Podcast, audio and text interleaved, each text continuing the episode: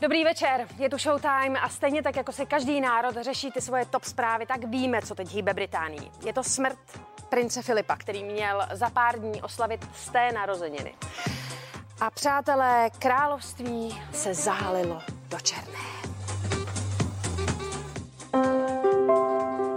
Davy lidí, nespočet květin nebo dojemné vzkazy. Takto den po smrti prince Filipa vypadá před hradem Windsor, kde vévoda z Edinburgu zemřel. Stejně tak lidé uctívají jeho památku před Buckinghamským palácem. Královský personál průběžně odklízí květiny i kondolence do vnitřních prostor, aby se venku nehromadili. Pohřeb, který je naplánovaný na příští sobotu, má být také střídmý. A to nejen kvůli pandemii koronaviru, ale také proto, že tak si to princ vždy přál.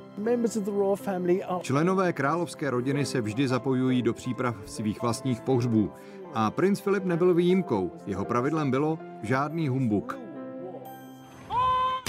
Posledního rozloučení by se tak mělo zúčastnit pouze 30 lidí. Jestli se pohřbu, který by měl proběhnout po osmidenním královnině smutku, tedy v sobotu 17. dubna, zúčastní i vnuk Harry s těhotnou manželkou Meghan, se zatím neví. Jednoznačně je to ale nejdiskutovanější téma. Před jejich domem v Santa Barbaře v Kalifornii je klid.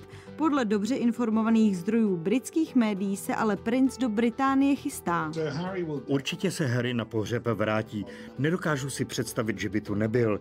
Byli si s vévodou z Edinburgu velmi blízcí. Vévoda ho zbožňoval. Harry prý teď nechce nic jiného, než být královně na blízku. Už včera měl volat otci princi Charlesovi i dalším členům rodiny. Oznámení k úmrtí prince Filipa zveřejnili spolu s Meghan v pátek večer. Děkujeme za vaši službu vlasti, budete velmi chybět.